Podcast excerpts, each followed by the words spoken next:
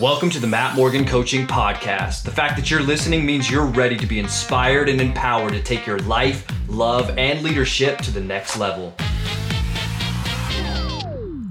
All right, hey everyone, it's Matt Morgan. Welcome back to a brand new episode. And this is actually two-part episode.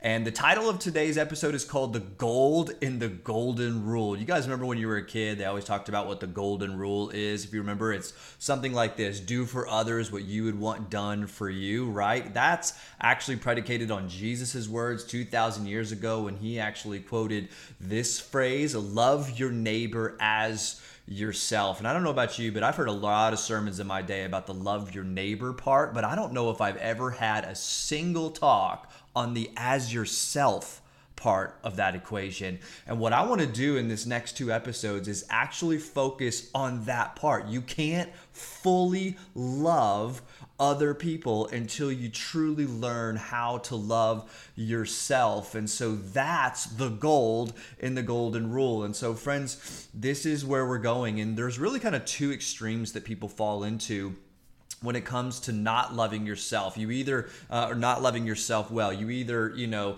do go to self-loathing and you don't love yourself at all or you go to self-worship and you probably love yourself a little bit too much okay? Anybody else thinking what i'm thinking right now? A little justin bieber love yourself? Cause if you like the way you look that much, oh baby, you should go and love yourself. Isn't that beautiful? Some of you are going to be singing that song all day long. I know I have been.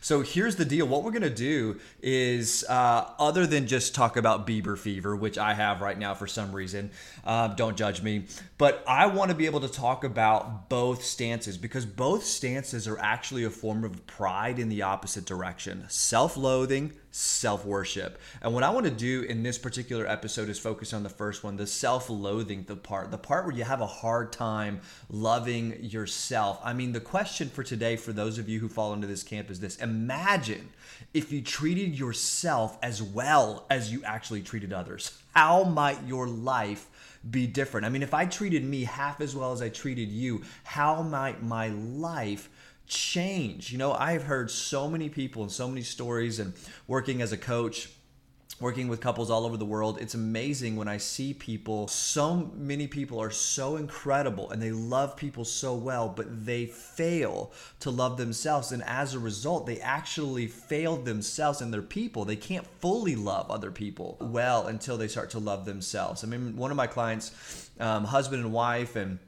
been married for 24 years and um, the husband is so amazing at the way that he praises his wife and i watch him compliment her and as he does this you know what i see? She's physically shaking her head no because she's thinking like okay that's really nice and all but that's not true because she's thinking about all the ways she could have done better the ways that she failed and so she can't actually even receive a compliment Friends, you know what's so powerful about this? For those of you who like have a hard time loving yourself, is this what's in you is going to come out of you no matter who's with you. What's in you is going to come out of you no matter who's with you. Now, here's why that's powerful because when you feel like you don't like yourself or you're not worthy or you're not enough, that starts to come out and it creates a barrier for when people are actually trying to love you, like this husband trying to love his wife by complimenting her and praising her, and she can't receive it. It's like a wall that it's just bouncing off this wall, and as a result, stunts her own growth and ability to celebrate. Oh, yeah I did do well. That gives you wind in your sails to continue to move forward. And so as a result, she feels like she can never measure up. And so she can never actually take a step forward. And I remember asking her, like, where does this come from? Like, what's behind not being able to receive a compliment? Which she's not alone. There's millions of people in this world that feel like, man, I just, I can't actually see any celebration within myself because it's all I see is all the ways that I fail. And for her, I started asking her identity questions. I started saying, like, how did you grow up? Tell me about what's going on in, in, in you. And she just started to think, you know what, just other people matter more than I do. And I said, wow, that's powerful. And then I said, let's take a little bit step further. Like, is there anything else behind that? She goes, yeah, like it's not only that people matter more than me, it's that I don't even matter. I mean, that's powerful. That goes to the root of her identity. And so I don't matter. So her whole life is trying to exercise and work and work and work and do and appease other people so that somehow, some way, she will matter. And I asked her the question, which I want to ask you who taught you that? Where did that come from? And for her, she didn't really understand where it came from. I think part of it is her personality bend, hyper analytical, type A, introvert, you know, loves Excel spreadsheets, everything's detailed, organized, task oriented shops at the container store. Okay, some of you, this is totally your personality type in every way. And this is the personality where maybe you'll let other people off the hook, but you won't let yourself off the hook. You're actually hardest on yourself. And so, one of the big things that I've helped this client understand and start unpacking is to flip the script from I don't matter to I matter to I already matter. You're already loved. You already have a husband that adores you and loves you and cares for you. You're already there. I'm amazed when I see people in a religious tone or in any kind of environment where you could have two different people go into a homeless shelter, let's say, and they're going to serve but the motivation behind why they serve couldn't be more different. For person A, they are working for their salvation. They are trying to earn and be enough, never really knowing if they are. And so there's this anxiety ridden over them. There's no peace. And for the other person, they already know they're loved. They already know they're saved. They are working from a place of love. And as a result, it overflows. On the outside, it looks the same in terms of the amount of work and the type of work they're doing. But from an inside, it could not be more different. And friends, people feel that. The person who is already knowing that they're loved, they're already knowing that they matter, they already know that they're enough, they operate from a place of joy. And what's in you is going to come out of you no matter who's with you. It drips from your pores. You see, whatever overshadows you gets released in your shadow to other people. I'll prove it to you. You ever walk into a room and you can cut the tension with a knife because someone walked in and they're like filled with anger, anxiety? What is that? Well, what's in you is going to come out of you no matter who's with you. On the flip side, you ever walk into a room and somebody, even though the tumultuous situation around you was awful, a person came in and there was a grace over them that was so beautiful that was somehow some way you had peace over you well that's the same thing and that's why loving yourself is so valuable to actually being able to love other people well. If you want to live the golden rule, you got to start with yourself. And a lot of people who go to self loathing, they feel like, isn't that just selfish if I just focus on myself? And it's like, no, it's actually the pathway to overall health and love to other people. So if you find yourself in a place where you're like, oh my gosh, you're reading my mail Matt, may you practice just receiving compliments would you actually say, Hey, I received that. Thank you. I celebrate that. That will give you the wind in your sails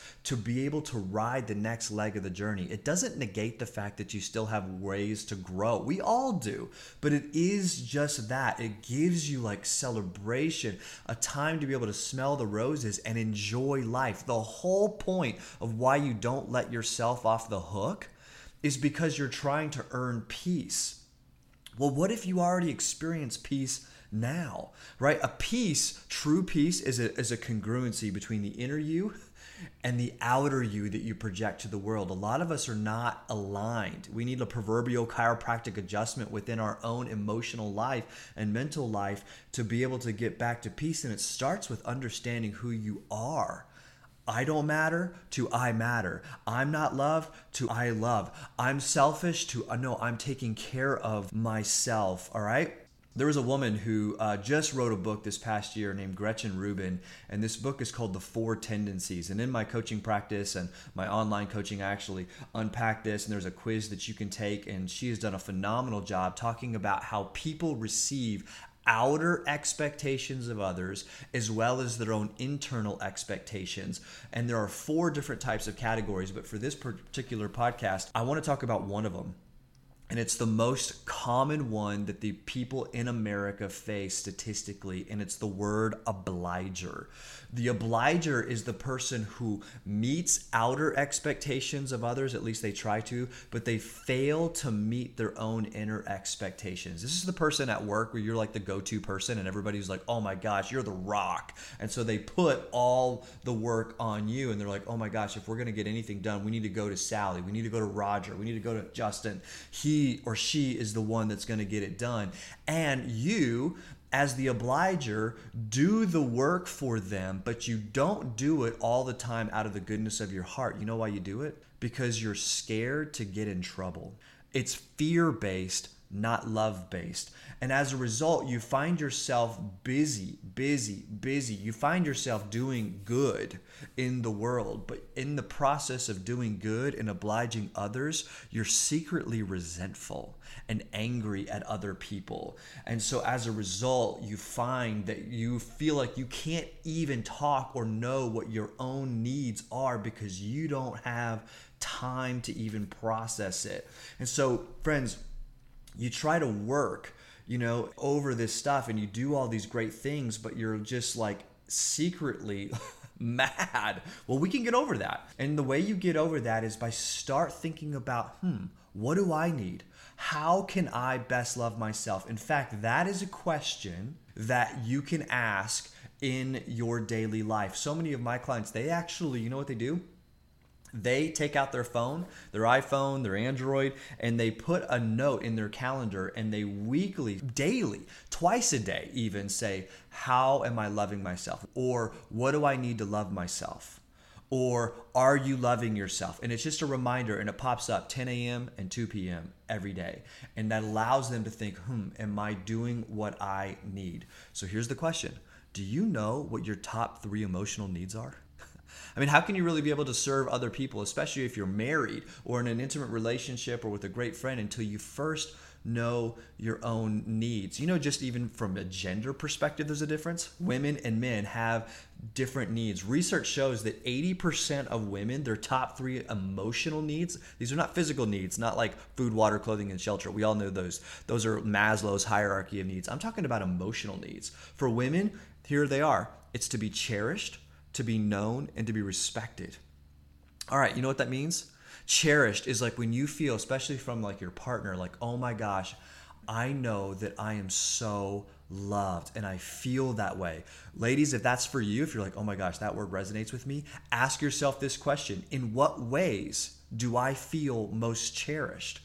Know yourself. And as a result, tell then your partner so that they can love you and then choose to receive it. Otherwise, it doesn't do anything, okay? To be known. That's another one, ladies, that's so powerful for you to be able to know, like, man, quality time, being able to interact, to feel like my voice matters, respect, that's huge. Now, a lot of men are listening, being like, well, I like respect too. I mean, I need that as well. Well, yeah, you do. But the way that men and women receive respect is actually different because of the way we're wired. For most men, respect comes from what they do. When someone acknowledges, hey, I saw you do that, I saw you did the dishes, I saw you put that work in. I saw you bring home that bacon. Thanks, honey. you know, whatever it is, then a man feels respected. But for a woman, it's different.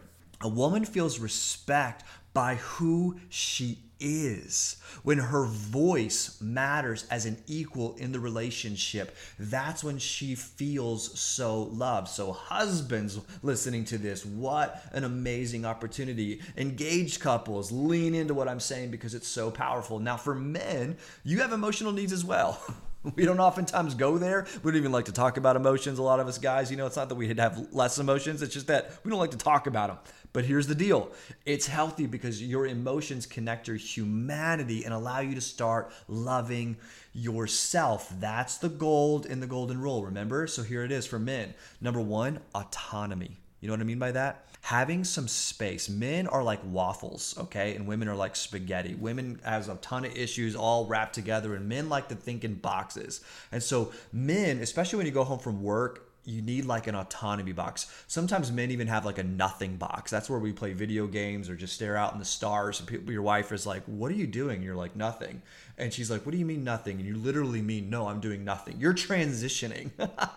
you need autonomy. That could be from going on a walk or working out or your drive home. You need some personal space. Now, we all need personal space, but for men, this is sometimes this is one of the biggest needs that men have. And it's oftentimes a reason why women, you feel like, What in the world? My man doesn't love me sometimes. It's like, No, no, no. He's trying to love himself or he needs that time. And so that's huge. Men, if you feel like this resonates with you, ask yourself in what ways specifically do you need autonomy? Here's another one for men. Number two, admiration.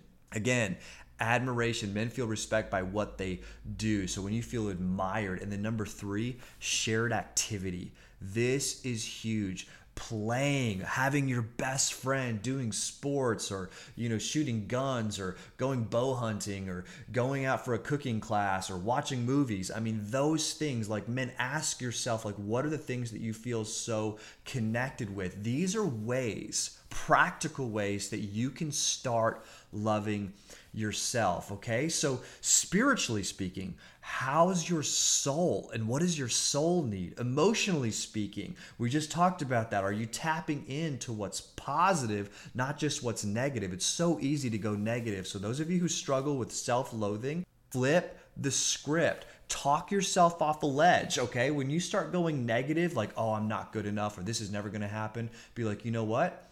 How can I make this happen? Oh, you know what? I suck and I'm no good at this. Hey, you know what? I've never been good at this, but it's never too late to start. you know what I mean? These are the ways that you can start loving yourself. Physically, are you taking care of yourself nutritionally and with exercise? All of it matters. Mentally, you know what? Here's a great mental exercise for those of you who are in the self loathing camp. All right you need to be able to go negative a little bit. You need to be able to be authentic and real and talk about how life sucks. That's okay. But set a time limit for yourself. Do like a two minute negative detox, okay? Just let it all out. Tell your partner or your friend or whoever you're doing it with, just say, hey, can I just emotionally detox right now and just get it out? And then after two minutes, you set the timer and say, okay, I got to flip the script. I got to go from negative to positive. You guys, this is a choice. You need to hear that. It doesn't always feel like it though, does it? It sometimes feels like the world's caving in on you and you're a prisoner, but the truth is, it's a choice. You get to decide what you want your life to look like, how you want to love yourself. So that's the question for today, okay? How can you best love yourself? Maybe for you, the best way that you can love yourself is to set boundaries is to start working your no muscle.